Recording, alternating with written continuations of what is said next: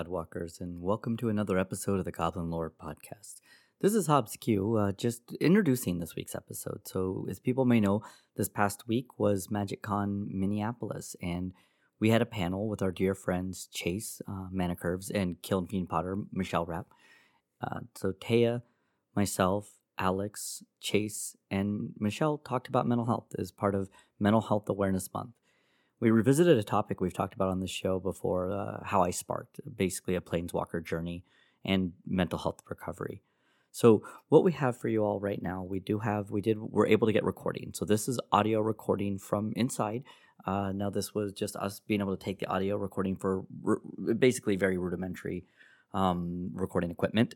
And so some of the audio might be a little rough. There might be some sound kind of issues in terms of volume. We just wanted to get this out to people as soon as we could. We did also record video. We are hoping to find a way to do some production with both video and audio.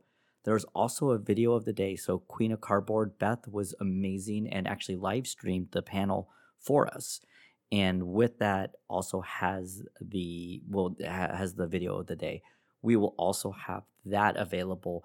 We want to just make sure that people are able to see this wherever they are. Uh, the panel went absolutely fantastically. I, I, I don't think I can say enough for the amount of work and effort that everybody on this panel put into this, and just how smoothly and, and goblin lore like episode it really went. We ran this as, as if it was one.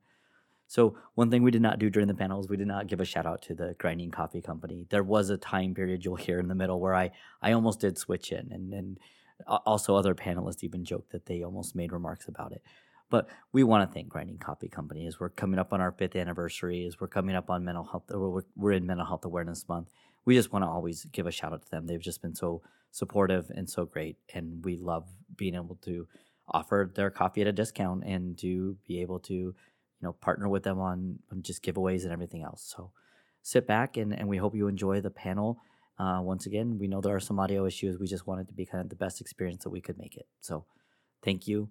And anybody that we didn't get a chance to see in Minneapolis, we were glad to have you in our town. Uh, we got to meet so many wonderful people and people that weren't able to come, we wanted to make sure there was something like this available because this panel was something that is for you all. So we're going to go ahead and get started. So people may be coming in, but uh, we just want to thank you all for being here. So this is a panel uh, we proposed called How I Sparked, a Mental Health Recovery Journey. So if people don't know us, we're basically the Goblin Lore podcast and friends, and by friends I mean two people who have been on the show multiple times and are just such amazing, great guests and have a lot of background in this information our plan today is really to just kind of take you guys through discussion of planeswalkers. What is a planeswalker? What does sparking kind of mean? To use that as an analogy to talk about our own mental health recovery. And the concept is, is really a specific concept of recovery model for mental health. So we're going to be kind of going through that. We're going to do this. If people have ever listened to the show, we're actually running this basically as if we're running one of our shows. So we're going to start off doing our introductions. We have a burning inquiry where we actually are going to make everybody answer a very fun question and we're going to then just get into kind of our oh. story. You do trigger warnings. And yes, we do have content warnings that we are going to be talking about mental health. Uh, we all will be talking at least somewhat about some of our journeys, so there is potential for you know anything from us across this to be talking substance use, things that could be related to trauma, things that could be related to suicidal ideation. So we just want people to be very aware of that up front. Um, so we do appreciate that and for you all being here. So to get started, we're going to give our names. We're going to start out, and our question is, what mundane way did you spark? We always like this kind of question to just start us off with, you know, not the cool stuff, not the, you know, like I, I was partying on, then with Xenagos and I sparked. No, we want to know the mundane ways. So my name is Hobbs Q or Thomas Quinlan, Dr. Thomas Quinlan. I decided to go full professor mode today with you all. I have my Bolas horns. I got my Kiki-Jiki. Um, my pronouns are he, him. Uh, it can be found on Twitter at HobbsQ, or you can follow the cast at the Goblin Lore Pod. And my Monday way that I sparked is basically I'm going to go with the, this very classic tripping over things that my kids have left around the house. like we're not quite to the Lego stage yet, but there's just stuff everywhere. So my mundane way is basically I was mildly inconvenienced, barked my shin up against something, sparked, and ended up somehow away from my family, which is really crappy. So um, I'm going to pass it off and go down to our lovely friend Chase. Hello, everybody. Um, my name is Chase. Uh, I'm a content creator. Uh, but before I was a content creator, I uh, was trained to be a therapist. I have uh, a master's in social work. Did a lot of work with uh, trauma informed therapy before I decided to play with cardboard squares. um, my pronouns are they, them, and if I had to say what caused my spark, it would be splitting a sleeve while I shuffle a little too much now. It's starting to really hurt.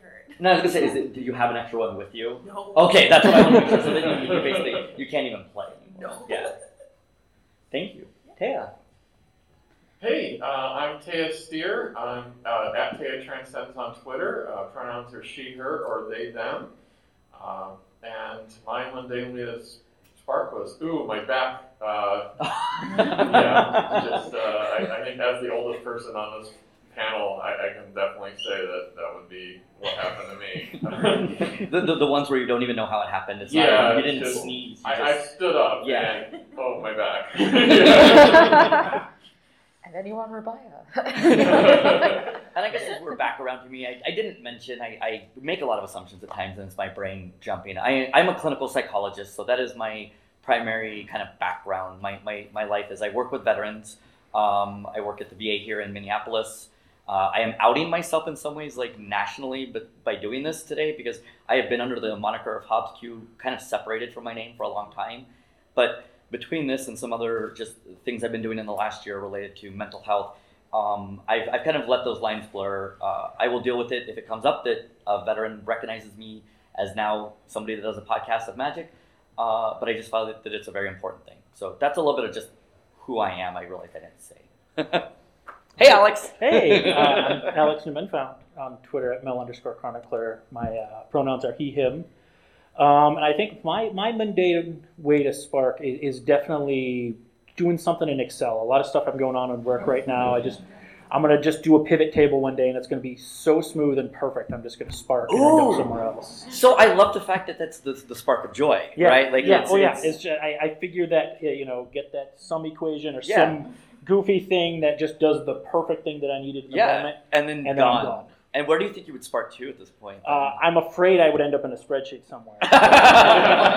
we haven't been I to think that like plane. Zarek, right? Yeah. Probably. Yeah. I, I was realizing I didn't we didn't talk about planes, but I was like I was realizing I would probably end up on Segovia just because of you know being five foot four. I'd be like, I'd be the largest goblin they have ever seen on I- Segovia. I have I don't s- know if there are goblins. I on opened a sword just for you last night. I know the sword is so cool. It's so great.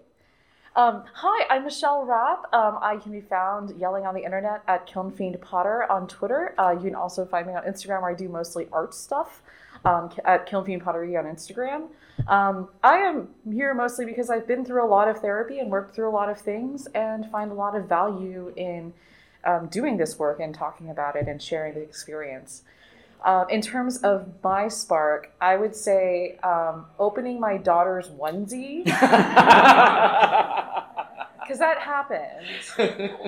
I I she she had made like a little poopy noise, and I'm like, oh okay, that's fine. Oh, you're kind of stinky. Oh, Oh, you're so so cute though. Oh, you're just so happy. You're just so happy. Get down the changing table. Open that. I literally just recoil. I literally step back. My husband was passing through. He's like, what happened? What happened? I'm like.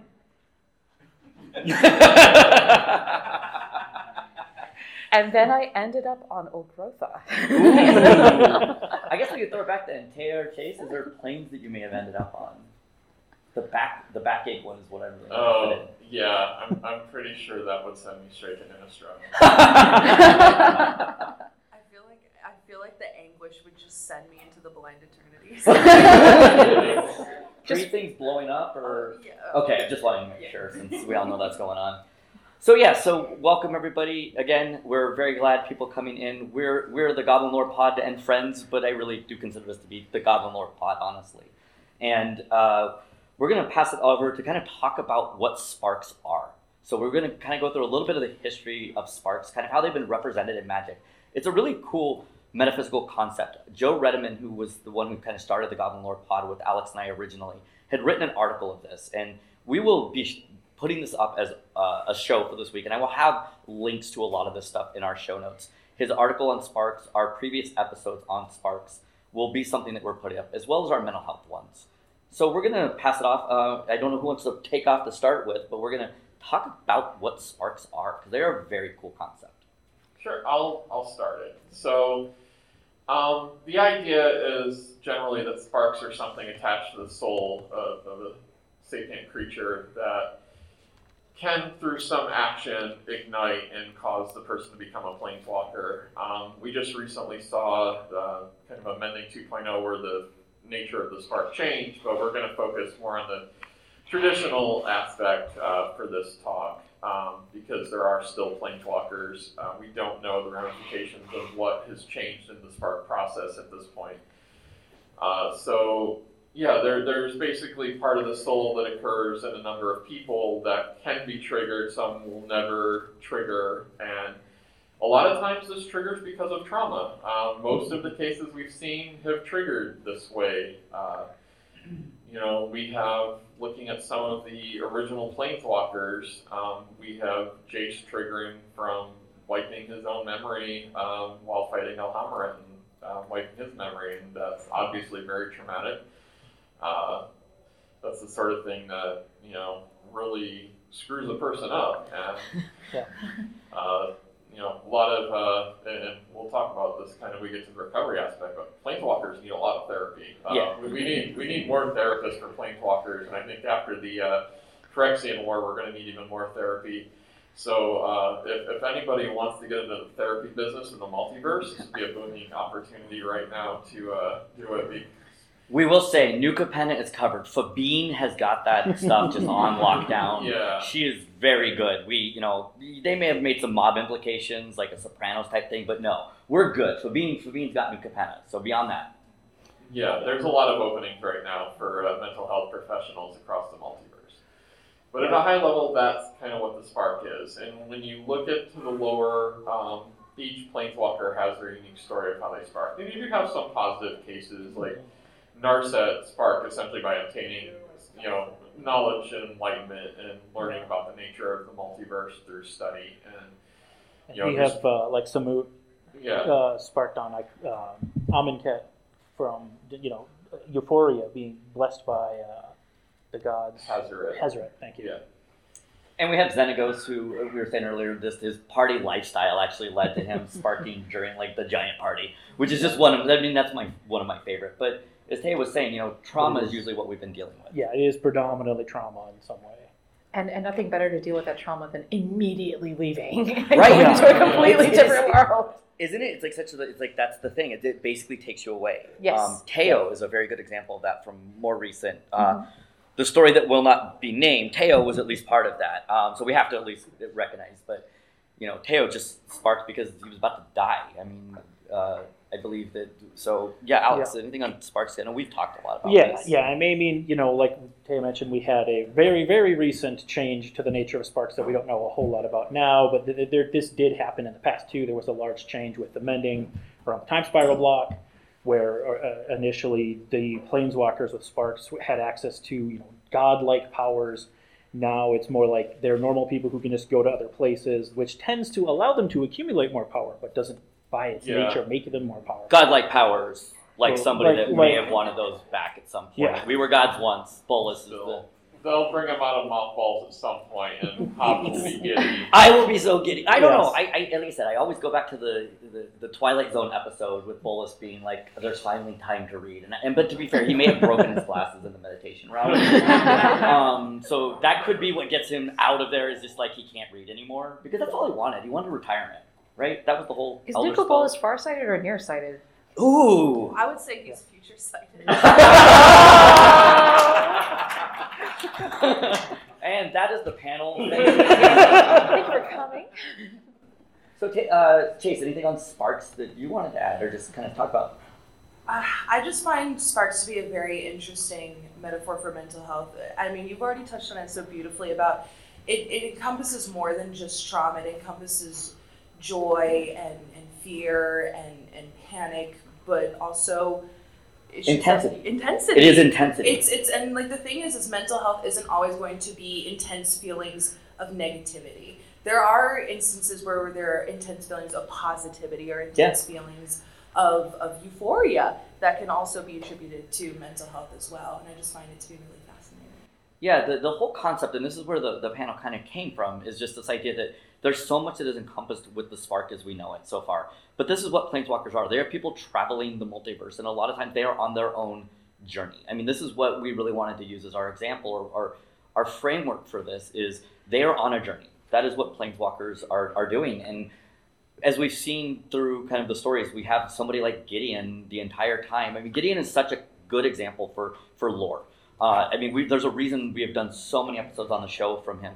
And we have talked about Gideon in the sense of trauma, like getting the people around him killed, uh, the irregulars that were basically with him when he was Kytheon. He, he, he, he was responsible because of like his own I don't know his own boastfulness, his, His- own well, Hubris. Well, hubris, his hubris, yeah. He was like, I'm gonna launch this spear at Erebos. And Erebos was like, Yeah, nah. yeah. They, Yeah. What are you? Who are you? Who are you? Um, but even from there, we see the Gideon Gideon's story up until we find him is basically trying to make up for that the entire time. Yeah. uh, we've and talked sometimes about in very unhealthy ways. yeah, yeah, he, pushing himself way too hard. yeah, he's kind of he kind of created this over functioning, like very protective, almost like codependency, where he's constantly putting himself in situations where he is essentially one man saving everyone. Yeah. Which led to the formation of the Gatewatch. Yeah. And it was um, I wrote an article about uh, Gideon's trauma for Card Kingdom a few years back.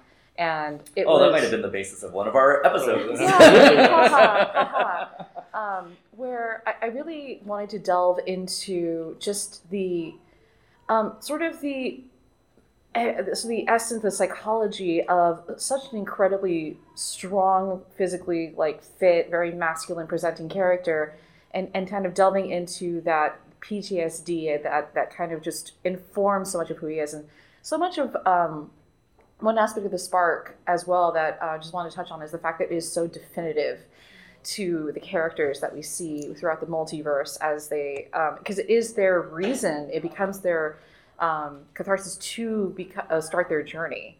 So it, in many ways the relationship with their spark is like they're either fleeing from it they're trying to heal from it. And in gideon's case he just never i feel like had the opportunity to come to terms um, with that decision to forgive himself for um, the choices that he made when he was younger. and we see it all the way through. You know, this was the first episode we ever had Chase on was to talk about suicidal ideation with Gideon because this is one of the clearer examples that we have in Magic Story, where at least the concept of passive suicidal ideation. So, kind of, as we're getting into this mental health stuff. This isn't necessarily that Gideon was making a plan. Gideon wanted to die and kill himself, but he also didn't necessarily at times care. No, uh, Gideon put himself into situations where it's it, passive passive ideation is, is less active in the sense that you're not making an intent or a plan. It's more, you know, if something happens, then it happens. It's kind of like letting Yeah. fate sort of decide it in a sense. and you may put yourself in like a risky situation or just more you don't care. Yeah. and we see that. And i think that you know i'm gonna have to oh man i gotta be a little mean to bolas for a second but um, bolas bolas like flat out calls him out about this. Mm-hmm. He when he sees him on amonkhet and he faces him alone he basically tells him like i don't think you would care if i killed you right now. Mm-hmm. And he is very direct about it. Mm-hmm. And i think it's just one of the things that's Mm-hmm. Yeah. been so strong and- about gideon And for me, one of the, the most stark points of that moment too is after Bola said that he's just like, yeah, you can leave if you want, or you can, or I'll kill you. You get to choose. yeah And then Gideon had to make that choice and bear feel the consequences of that. I also think it's interesting on the other end of the spectrum, you have someone like Karn, who Too This- soon. The saddest of robots. who fully puts himself into isolation. And we had that episode where we talked about, you know, depression in Karn, Yeah. which was a very fascinating episode about, you know, guilt, shame, and and just isolation and just a, a lack. There- There's someone who needs a therapist now more than ever. oh Yeah, Karn is also a wonderful example of generational trauma. Yeah. Yes. Just yes, we worked in Urza is the worst to the panel. Yeah, We got it. There, there, sometimes I see Reddit threads where they're like, "Ah, Urza was just so cool," and I'm like, "Uh, really though? Really?" He made a being feel pain because it, people like well, he won't hurt because he feels pain. he was like, Yeah. "Hey, eugenics, let's do that." Yeah. Yeah. Yeah, because for, Phyrexians, really though. But it, it but Karn, um, a, another wonderful character who just not only has to deal with the isolation and just the grief and the guilt of like what happened on Mirrodin, but also just understanding and utilizing the legacy of his dad, essentially. Yeah. His And- dad, uh, who didn't even give him a name, Yeah. yep, someone else named him. yep. And unfortunately, like Shovelhead was his name for a while because of Teferi. Because Teferi was kind of mean to him. Because he was mean to him back in the day. I mean, that was the, one of the moments of kind of the, the March of the Machines that I was like, to get this coming back together of Yeah. Teferi. Teferi was a jerk, but he got better. He did. Yeah. Yeah, right. Yeah. Like Monty Python Being, style. being a dad Yeah. kind of helped. it did. Yeah. It did. Um, but yeah, there's just um, just this. But the spark absolutely becomes this impetus, this locus of like where all of these characters are founded upon. And I feel like when it comes to mental health, when we realize that moment, like when we start to reach out and we understand as individuals, hey, I need help. I need someone to figure out how to help me operate this person who is me. Um, that becomes a really important like focus and important um, flashpoint for us.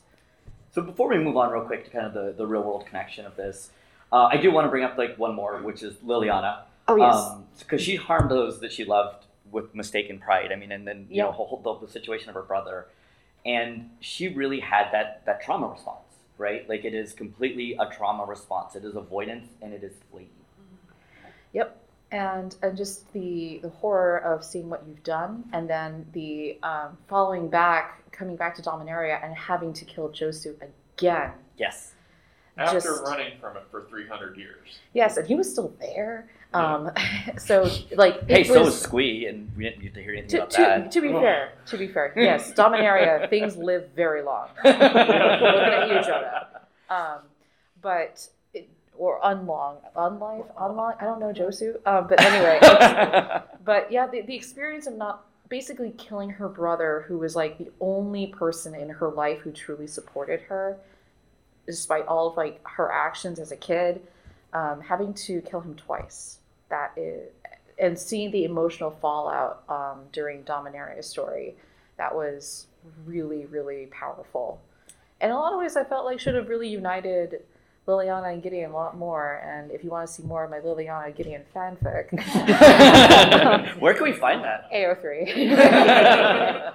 Don't we also have a fanfic of a, somebody who writes Planeswalker therapists? Yeah, I have a friend who, um, there's, there's some of that on AO3 as well. Yeah. So there, there's like Planeswalker therapy. Yeah. Go Need check it out. of it. So we're going to move in a little bit to talking about this concept of a. I brought up mental health recovery. So mental health recovery is kind of a movement that came out of the serious mental illness world. And so when I'm talking about that, I'm really talking about things like schizophrenia, bipolar disorder, um, the the mental health diagnoses and symptoms that are oftentimes the ones that were so stigmatized. I mean, mental health in general is stigmatized. That's why we're here trying to talk about it. One thing that we're now, this is so goblin like. It's Mental Health Awareness Month, y'all. That's why we're here too. Uh, it's May. This is mental health awareness. Only took 20 minutes to mention it. Good job, Hobbs. Thank you. I mean, this is better that we at least introduced ourselves up front and didn't forget that. Like, Yeah, that's better, I guess. that's better. Thank you. Um, but this this concept of mental health recovery came out of a fighting against the medical model, especially when it came to things like schizophrenia and bipolar disorder, which really was institutionalized. I mean, we we have kind of this situation where we have people that were basically told, "You will never work again. You have this diagnosis. You don't have options." You will need to be on disability. You will need to be on medications. You likely will be hospitalized at points in your life. And that is what was told. The recovery model was born out of that. It is something that is general for mental health. What it is, is the idea that recovery is possible. You'll see a lot of parallel here with the substance use disorder world, where there is that concept of recovery, one day at a time, that it's a journey, it's not a destination. To me, we do a lot in my groups with recovery where we actually start off the group with everybody coming up with what their own personal definition is of recovery. That's the concept. It's it's not a linear point A to point B. That's what you do. It is oftentimes very messy. If I had a whiteboard behind me, as I tend to do, I will be drawing all over the place and drawing these lines that are just completely squiggly because that is what mental health recovery is. It is not. It is a process. It is a journey. It literally is. That is what I kind of teach with it. And there are some concepts that to, to go with that. And I'll chase You want to jump in with some of those? Yes. So um, there's a handful of concepts that come into with the recovery model. Um, kind of going down the list, sort of being um, the concept of hope, uh, person driven, there being many pathways, uh, a holistic aspect to it, peer support, relational issues of culture, um, uh, and addressing trauma, as well as uh, highlighting strengths and responsibilities And respect. and respect. Yeah. So like these are the main concepts that are really meant to go into care that people are receiving with mental health. And we're all on our own journey. And that, this is where I really love the work that I do as a therapist. I still have those nice, great boundaries. I am very good about that. But I, I am not the type of person that's not going to self disclose the fact that, like, my sleep sucks. It has since I was, like, in high school. Um, I'm not going to talk about the fact that, like, I don't get under stress. And I may share some of this about myself because that is what this is about. You know, you mentioned hope. The whole concept of this to me comes back to hope. It is that idea that recovery is possible. It's something that we don't instill enough of in people. And I think in, even in traditional therapy, it is for a lot of people, traditional therapy, if people, uh, you know, and everybody's experiences are different. But the old model is basically you address symptoms. You come in, you say you're depressed, and then you like you address that. You hear voices, we address that. You say you have trauma, we address that. But it's symptom focused. Well, and a lot of people too go in with the expectation of what society thinks therapy is as like we're gonna I'm gonna get fixed. You know, this is going to be I'm gonna get cured. It's gonna be done. It's gonna be over, and that might not necessarily happen. And that's why it's it's cyclical. It's it's not exactly like a point A to point B sort of thing.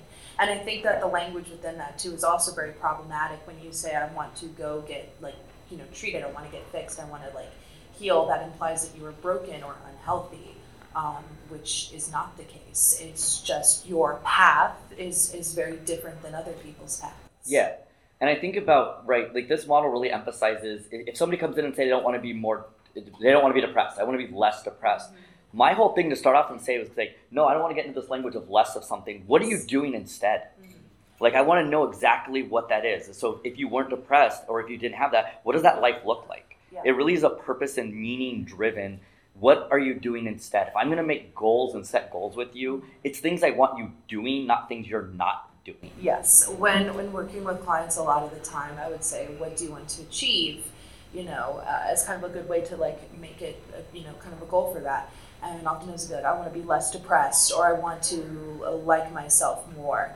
And you know, those aren't very measurable. How can you measure that? What does that look like for you? So going into that, being like, you know, what is something that you want to do that you feel like you might not be able to do currently? Like, I want to be able to go to the mall or go to a movie or go to a party or something. Yeah, as someone who has been treated through the recovery model um, due to my past trauma um, because of childhood abuse, I ended up having this conversation, exact conversation with my therapist. And one of the first things I said was, I would love not to flinch every time I spill a cup of water. Um, and that was, and I've gotten finally, decades later, I have now finally gotten to the point where if I spill a glass of water or a drink, it's fine. It's fine. We can just clean that up and it's okay. And I don't necessarily uh, feel my heart start racing and my worry that someone is going to yell at me. I can now start to focus on, hey, it's okay. Let's see the problem for what it is, and we can clean that. This is fixable. And it's those incremental steps that dictate the progress that I'm making. It's not, I mean, I'm probably going to have to deal with aspects of this experience for the rest of my life, but making those small little steps forward is so worth it. It's um I don't know, I identify very much as a blue mage. So hi. so hi. So, hi. if anybody needs to leave. Hi, I'm Michelle, I identify as blue mage.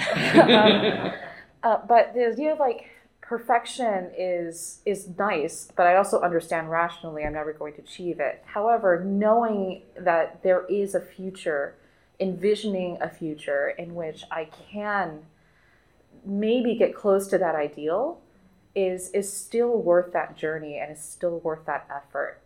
Um, so that's kind of how I like to integrate color pie into like sort of my philosophy towards therapy.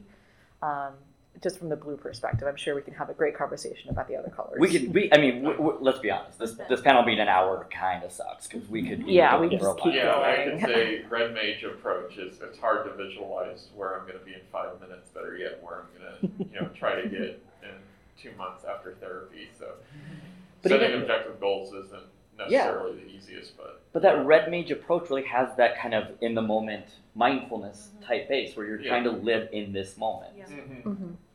I also really appreciate using the word uh, journey when talking about mental health.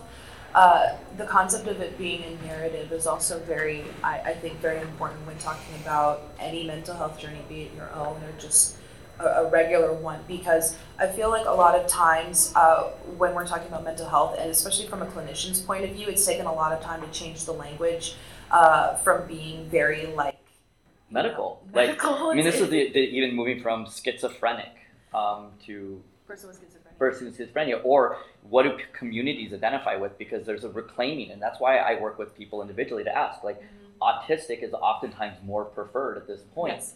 and it's knowing what communities want. You And- Taya, I- I- sorry, I don't know if you're going to jump. in. oh, I was just going to say yes. Uh, autistic strongly prefer autistic rather Yeah. than person with autism. Right, and, and it's and it is very different and personal, but have the, that's why it's, we got to have those conversations, right? Yeah. Um, before we move on, because we want to get to like the our journeys, um, I want to just hit two last things, which is respect. We really think of this as being the therapist, patient, therapist, practitioner, ther- or the client relationship is a relationship. We are not in charge as to walk alongside, mm-hmm. and this is what I tell people flat out: not every therapist is going to be a good fit for you, and you have a right to ask the questions that you need to ask at the beginning of your therapy to mm-hmm. make sure that that fit is there. But I also acknowledge that the mental health system in the US sucks. So even getting into a therapist is such a challenge. You know, when, when I, I do a mental health MTG discussion on a regular basis, usually Tuesdays because I have a day where I'm working from home. And one of the things that we always talk about is access is the number one issue. And I and I recognize that. It is also recognizing though that like, you, you need to have a therapist that you do connect with. Yeah, and it's. I, I, it might sound a little bit weird, but I promise you, I any good therapist would not be upset if you went. This isn't a good fit for me. yeah, I don't want to I don't want to go through it. It's not good. No, I mean currently I have a therapist right now where I'm like, I don't know, I'm vibing with this that much. I'm seeing another therapist. Good. Who I yeah. oh, we're, we're testing the waters. We're gonna see if it works out. But um, fingers crossed. But um, it's it's good to shop around and and um, because you know not one therapist size fits all. There's so many different modalities under the sun that could work for so many other people. Under the five suns. under the five. suns. Under- yes. Sorry. But it might not help you, and so. With the recent change in Sparks, we're just going to hit it real quick as we're, we're, we're transitioning, because we don't know what's going to be happening at this point with that. Is that idea that there is something, though, that like Sparks, maybe trauma doesn't stay with us forever. This could be, you know, this thing of thinking of, oh, you know, maybe with Teferi, this is like a big change for him. But also thinking of the idea that without their Sparks, the Planeswalkers that we've seen afterwards are still incredibly powerful. We don't know what it means, so we're we're acknowledging that we hit this panel at like the most awkward time, which is perfect Which for is us. We released tradition. a social anxiety episode a week into the pandemic. We're Oh, yeah. really good at timing. Yeah. Just like have us talk about something, and we're gonna Yeah. probably crush the world in a not great way. Yeah. So we're gonna talk about our recovery journeys. We want to talk about how we sparked. Give everybody on the panel a chance to kind of share a little bit of what our journeys are. Uh, we we realize we don't have time for a Q and A. If we're gonna be they, they want us to go in over and talk to some, people for a couple of minutes after this, but I will be around. I know some of us will be around. If people want to talk, have questions, want to do anything, please find me. Please, I am giving you like that me out there. Um, I won't speak for everybody, obviously, on the panel. Um, but yeah, we're going to talk about how we sparked. Um, Michelle, I know you already have started to talk a little bit about yours. Yeah. Um, If you want to kind of continue your journey, and then we'll go to Alex. Yeah, sure, we can do that. Um, so um, I grew up as the child of immigrants, um, Vietnamese immigrants who came here in 1975, and as you can imagine, fleeing from a war that kind of does a lot to you. Um, and so already being a part of that generational trauma and then having that manifested into abuse was um, as a result not great for a kid um, me and so it was decades before i could figure out what was okay like why and, and i think this sort of happened to me in high school where i realized oh once i get into my school i become a confident assured uh, human being who enjoys learning loves to talk with her friends loves to be um, loves to read and loves to debate. And when i go home i become someone completely different. I become afraid and terrified and anxious at all times. Um, and it was understanding this duality that made me realize I need to choose. I need to choose who I want to be at this point because life cannot continue in this binary. And so making that mental step in choosing to be that confident person and starting to push back on my parents, starting to integrate that into my home um, was really tough, especially as a teenager. I didn't actually end up seeking therapy until I was in college, um, and I just happened to walk into. Um, I, I, was getting paid for it because you know grad students they need that they studies, um, and I'm like, yeah, I'm a poor student. I'll get money for talking about myself for sure. And at the time, I ended up chatting about how much I felt like so disempowered and so weak for everything I've done in my life. And the student who I was talking to looked at me with this expression of complete astonishment and told me, I don't think that's true at all. I think you're incredibly strong. And no one had ever said that to me before. So I walked away from that experience with, again, another understanding of I can, this is a thing I have. And eventually, when I began actual therapy, I was able to afford it through my work once I left school. Um, it just the resources that came to mind and came to hand, my ability to be able to verbalize and express not only what I was feeling, but the what was happening to me, creating and finding language to describe those circumstances helped establish um, just context, help in, in an important way, help me to find control over um, my circumstances and to use that information to improve myself and my relationship with my parents. Um, so that is an ongoing journey, as I mentioned before. It's never going to go away. The feelings of you know a little a little flutter of fear, a little bit of anxiety here or there. Um, but I'm very lucky that I have built an incredible support group. I have um, peers who understand my journey, who understand my challenges, and in a weird way, I also have my parents who fully understand now why their behavior was not okay and are now on their own journeys to figure out who they are and what they've done and to come to terms with the what who with what everything that they are in their entirety. So it is what that's sort of this interesting cascading effect of being um, going on your mental journey because you just never know how it might affect others, even people who you've never had a really great relationship with. But suddenly, maybe they can become better people too, and that's that's a wonderful part of this whole process. That hope. Michelle, before we move on, I just want to highlight the, the, the concept of choice is such an important one. Uh, I actually use it a, a ton with talking about this idea of choice points. That every time we have a decision to make, we're we have a choice to make towards moving towards our values or away from our values. Mm-hmm. And I tell people, I think it's powerful to know that you have a choice. Even if you end up having to choose or you choose to move away from your value, it doesn't mean you never can or it doesn't mean you can't go back towards your value. It's just a recognition that even you might have competing values. Mm-hmm. And this is an important thing for people to think about when you have a value system. You may have values that come into conflict, so you're having to make choice. To me, it's very powerful to think that you have choice. Um, so I just really wanted to highlight that. Thank you. Yeah, no, it was a definite weird like reckoning at 16. Like I don't like who I am at home. I like who I am here. I want to be this person all the time. I'm going to fight for myself now. And that was incredibly um, life changing. Just and, and like muddling through, not understanding how to do any of it without any knowledge, just pushing back. Um, that was monumental. And in many ways, it's one of the reasons why I love magic stories so much. And I love reading and fantasy and genre fiction. Just these characters who echo a lot of my own struggles and my own experiences, and seeing them thrive allows me to envision a world again, envision a world, an, a perfect image that I can strive towards yeah. at all times. Yeah. Yeah, so uh, for myself, my, my mental health journey, I've talked about uh, this some, but like I, oh, that's actually talking about this a lot. So I have social it's an anxiety. important one. Yeah, I it's mean, an important do, one. it comes up, yes. So I, I have social anxiety. Um, I wasn't diagnosed until my late 20s, so I spent a lot of years in high school, my couple years in college, and early working life with this narrowing of my life that I didn't really understand was happening until I woke up one day and had a panic attack, thought I couldn't breathe, so I went to the hospital. I was fine physically. There was, there was nothing wrong, but that was the day I made an appointment to see a therapist.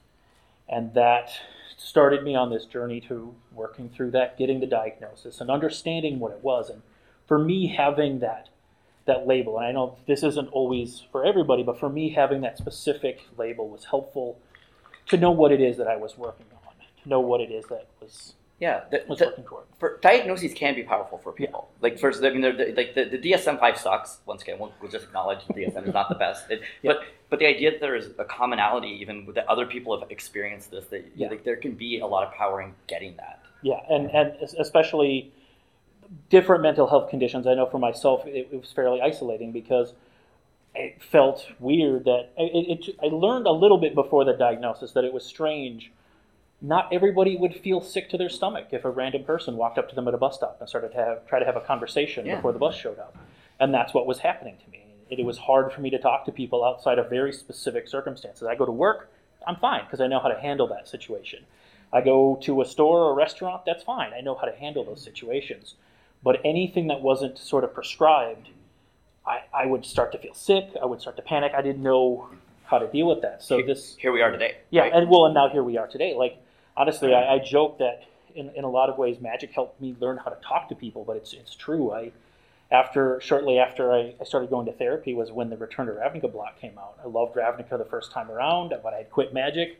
Decided to come back for Ravnica, and I started playing, and I realized, like six months into this being helpful for me, that it was helpful because it gave me specific prescribed interactions with people that also had the option to, hey, I'm feeling good tonight. I'm having fun playing with you know this opponent.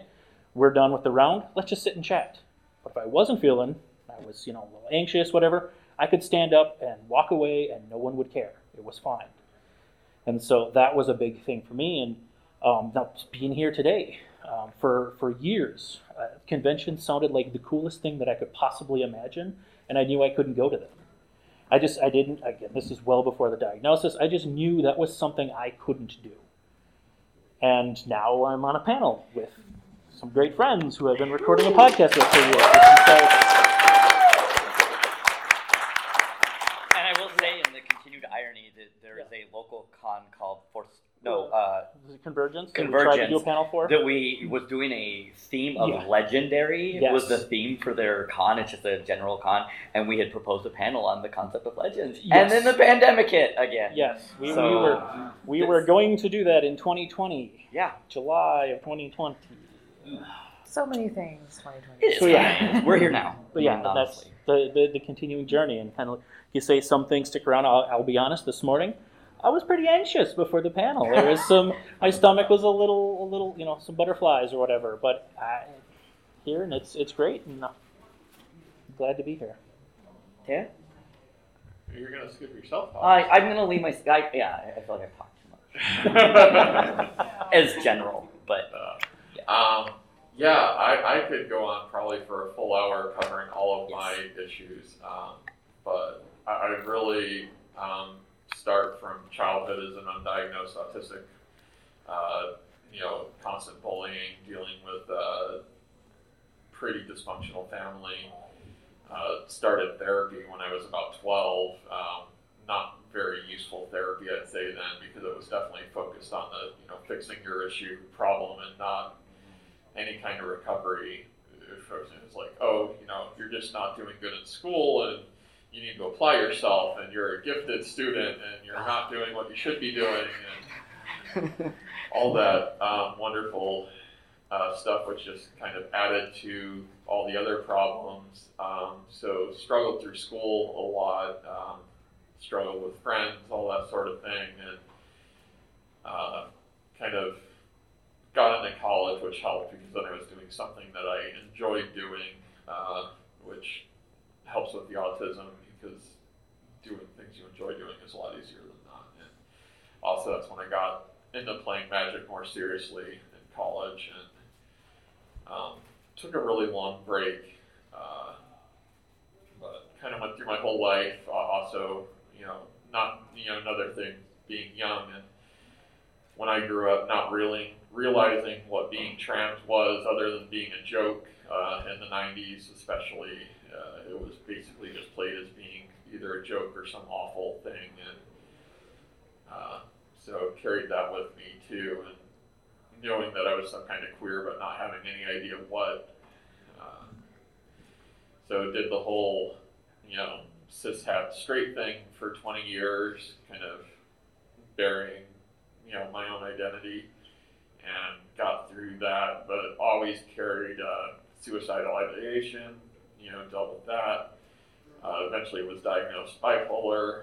Um, you know, made a lot of bad decisions when I go through manic um, episodes because that wasn't treated, uh, which you know took a while. And they got a mostly bad financial decisions because I'd go on spending sprees, buy a lot of magic stuff, especially.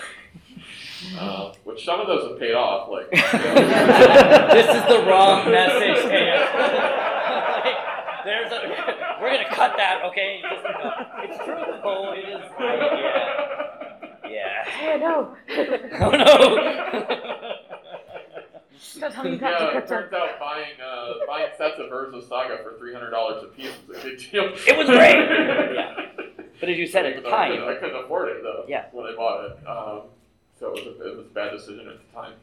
Um, but uh, yeah, so kind of got here.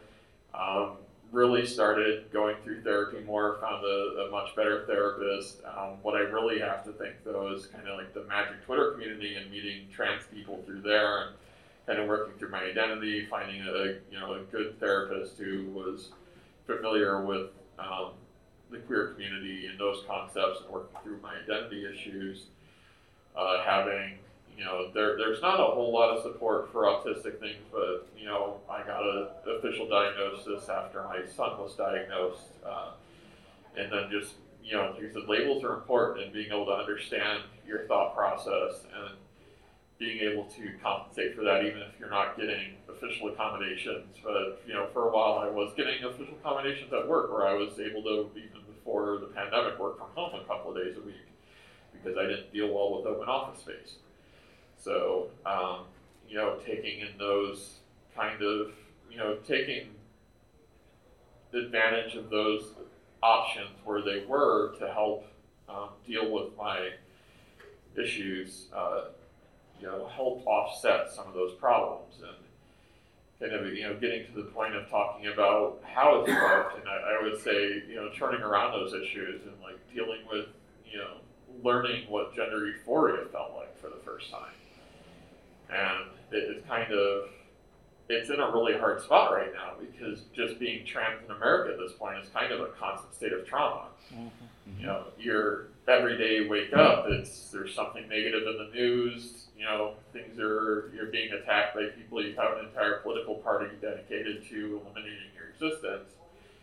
It, it's you know rough to be you know just who you are, and that's a constant drag on your mental health on top of everything else. So just getting through the day, on top of dealing with being autistic, being bipolar, you know, and like you said earlier, Hobbs, is at some point, you know, in the past, you know, having those conditions would have just meant you would be institutionalized or not have a career or anything. But, or know, shunned, you know, family Shunned. would just you you would be kept off the side. Yeah, um, but still managing to maintain a career and support a family and, you know, keep all that going, uh, have friends, be part of the magic community. Uh, you know, I, I think I'm able to do that because of, you know, practicing these mental health um, practices. And uh, sadly, I lost, I had a really great therapist. I lost them because our insurance system sucks. And when I changed jobs, uh, I lost insurance coverage for that therapist. So uh, I'm between therapists right now, but uh, yeah, our, our system sucks, uh, as, as already mentioned. Yeah. But that, that's it for me.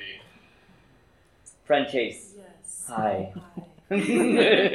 So, uh, my mental health journey is currently ongoing. I uh, dabbled with therapy. I sound like it's a hobby. I dabbled with therapy in college, and that didn't really work out with me because my therapist wasn't a good fit. She kind of did the whole, well, it sounds like your issues with your roommate. Do they connect back with your relationship with your father? Oh my god. I was like, no. Next question. And I don't see them anymore. Um, for a while, uh, mental health was a kind of a, a mystical thing for me. Uh, when I uh, went in, into the field to study and to eventually practice, I um, kind of had this adopted sort of mentality of, you know, do as I say, you know, not as I do thing.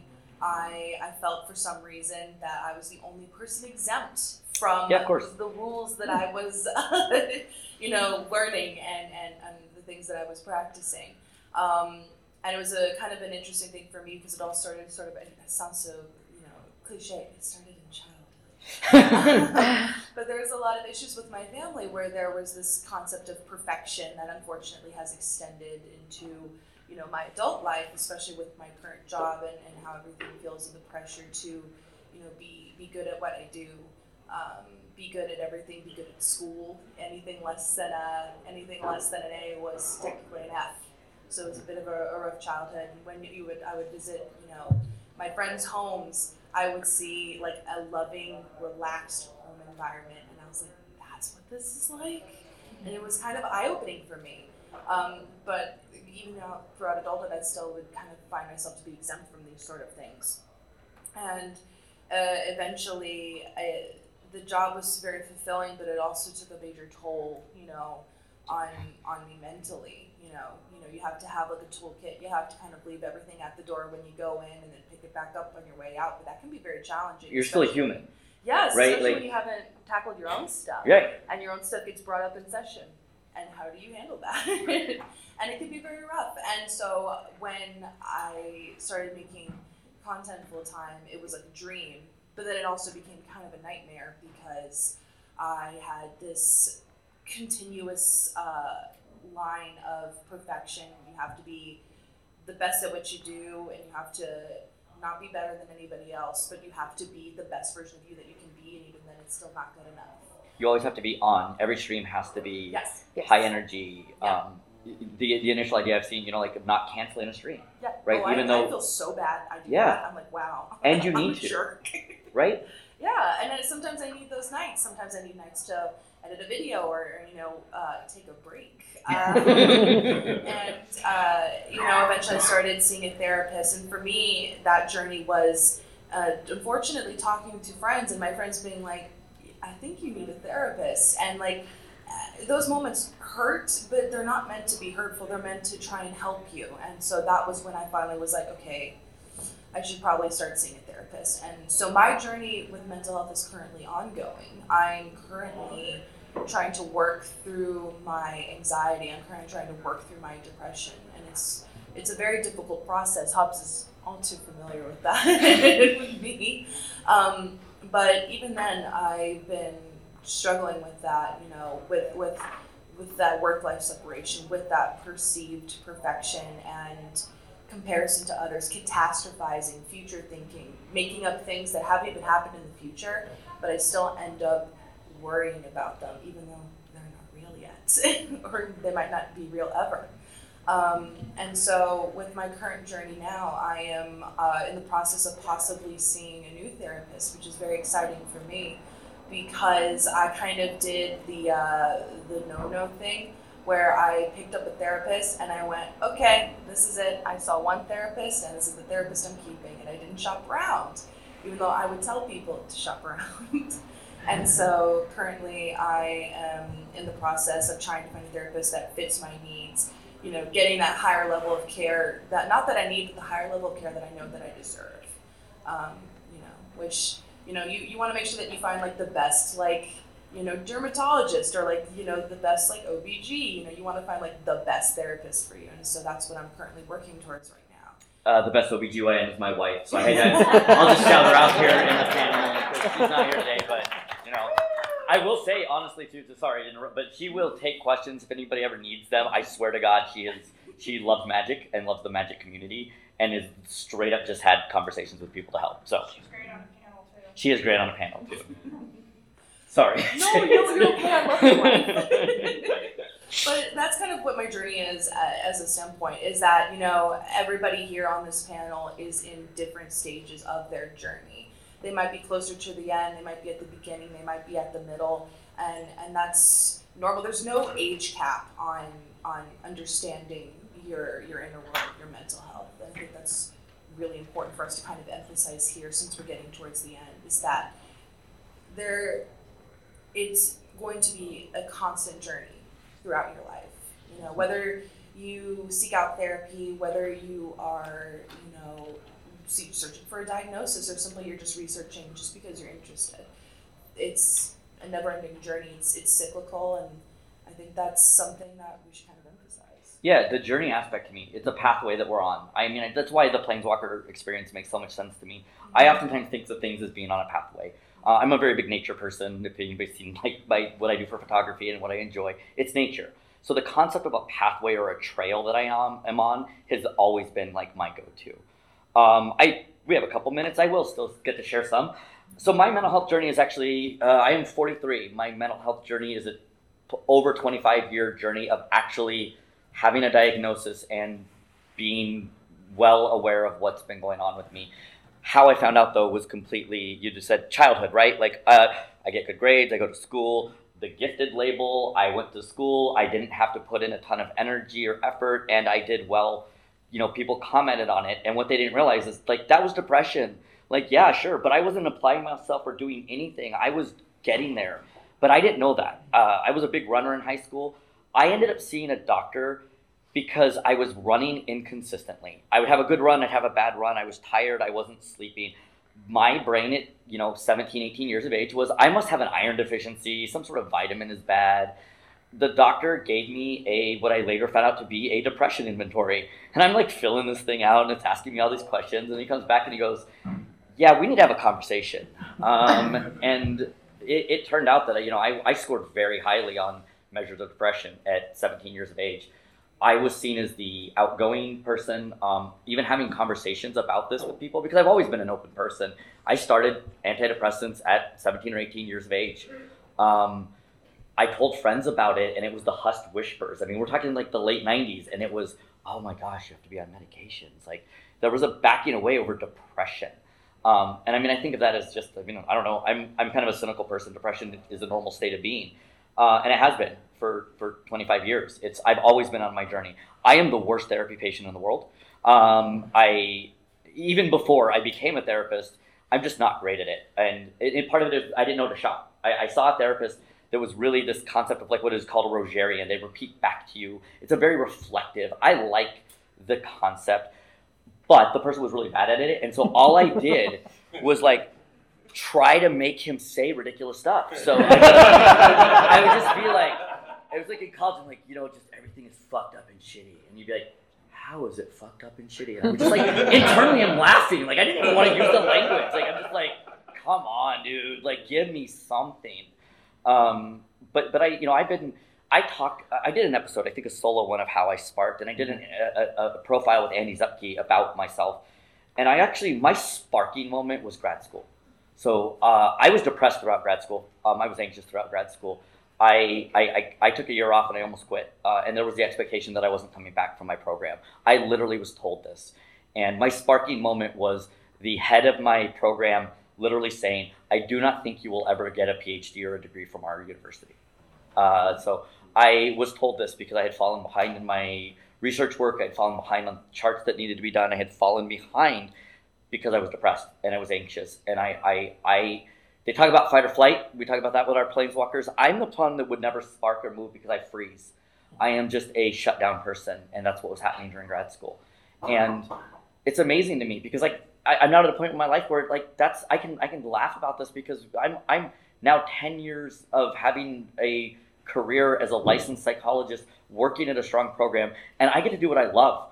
Uh, I get to do you know, we're, we're, we we piloted a D&D therapy group that's going on at the VA here in Minneapolis that I'm stepping away from because I'm trying to find other ways to get to be innovative, and the VA lets me do that. Nobody asks me about my degree. Nobody asks me about this stuff, but yet my brain still thinks back to that person telling me, "You will never get a degree from our program." Um, and I think about my field that we don't talk about mental health. I have practitioners that like, "Hey, I hope you're all listening to this because I'm going to be showing it." And I share, said I would share it like we don't talk about the fact that we have diagnoses, and I know for a fact that my coworkers do. Um, I mean, like, like, I'm sorry, but you know, but like it is stigmatized. If I take a day off for mental health because I am having a panic attack or near it, I can't say it because what is a coworker going to think? I can't do my job. And this is people who want to literally try to focus from this recovery perspective, and I see how it cannot work. Um, I could go on for hours. We all could. I mean, I think that's it. We we want to kind of wrap up with the fact that like we want to have these conversations. The whole point of this panel was to have these conversations. Try to destigmatize talking about mental health.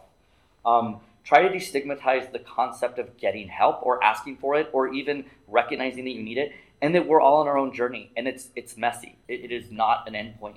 Our planeswalkers are not going through clean journeys. They are we, we, we don't. I mean, we don't know. They're they're yeah. Like at this point, we don't know, We- but we, we, we yeah, know they're going on something. There's something going on. Yeah. But I mean, if Liliana started from a old walker to warlock to bolas general person to now goth Mary Poppins, I mean, I figure, I figure we've all got some hope, yeah, like to make it. And if there's anybody in this room that wants to be on an uh, episode talking about Liliana, um, I guess we could have Hi. you. Sorry, we, it'll be soon enough. We, we will schedule with you because We've been talking. we've been talking. I have to say that because Lily is actually one that we haven't hit yet. That it, it's kind of a crime that we haven't. It will happen. Um, if we want to go through, I would love for everybody to just do a quick shout out of who they are as we're wrapping up. Like I said, we didn't have enough time. Um, we, we were never going to have enough time. Chase. Hi. Um, uh, if y'all don't know me, my name is Chase. Uh, you can find me on the internet as Amanda Curves. I, I do a lot of uh, creative content creation. I, I also write articles for Star City Games. I have a podcast, but who doesn't nowadays? Um, you can just just type that in and you'll find me. Thank you. Uh, Taya, um, Taya Transcends, and uh, you'll mostly find me either posting about magic or um, complaining about um, right wing um, dipshits. Yeah. Yep. Yep. Uh, Alex Newman. I'm I'm on the Goblin Lore podcast and uh, on Twitter at uh, Mel underscore chronicler. Um, I'm Michelle Rapp. You can find me on Twitter at Kilnfiend Potter for as long as that hell site is up. Um, you want, and like I said, you can find me on Instagram at Kilnfiend Pottery. And if you want to hang out for like uh, another half hour, we have a really fantastic panel on Yes. Ga- uh, diversity in our gathering on the community, which I will be moderating. so uh, yeah, just to, just letting you know, it's there. You don't have to move. yeah. It's great. It's here. Just stay here. And, and I'm Hobbs Q. I can be found on Twitter at Hobbs Q. Um, and everywhere on the internet since 1998, I have had that handle. So if somebody else has seen it, let me know because I don't like imposters. Unless it's me, which is the imposter syndrome. Um, but we want to thank you all for being here. Goblin Lore Pod loves to just have these conversations, and we're so thankful that we were given this opportunity to talk to you all today. So thank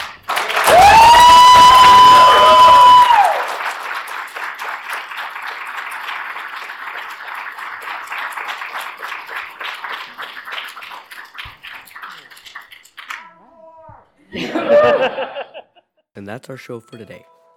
You can find all of the hosts on Twitter for now. Hobbs can be found at HobbsQ, Taya can be found at Taya Transcends, and Alex can be found at Mel underscore Chronicler. Feel free to send us any questions, comments, thoughts, hopes, and dreams to the Goblin Lore Pod on Twitter, or email us at goblinlorepodcast at gmail.com. If you would like to support your friendly neighborhood gobslugs, our link tree can be found on our Twitter account and in the description of today's show. This has everything from various discount codes to the link for our Patreon. The music for today's show was by Vintergotten, who can be found at vintergotten at bandcamp.com. The art was done by Stephen Raphael, who can be found at Steve Raffle on Twitter. Goblin Lore is proud to be presented by Hipsters of the Coast as part of their growing Porthos content. Check them out on Twitter at hipstersmtg or online at hipstersofthecoast.com. Thank you for listening. And remember, goblins, like snowflakes, are only dangerous in numbers.